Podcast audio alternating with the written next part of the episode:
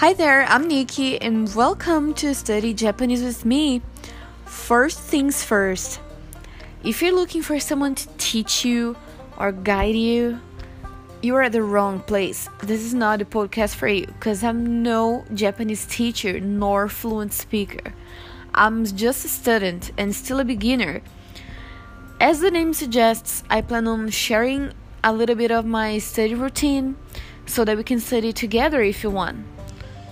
So, if you're looking for maybe some motivation or a partner to study with, you are very welcome.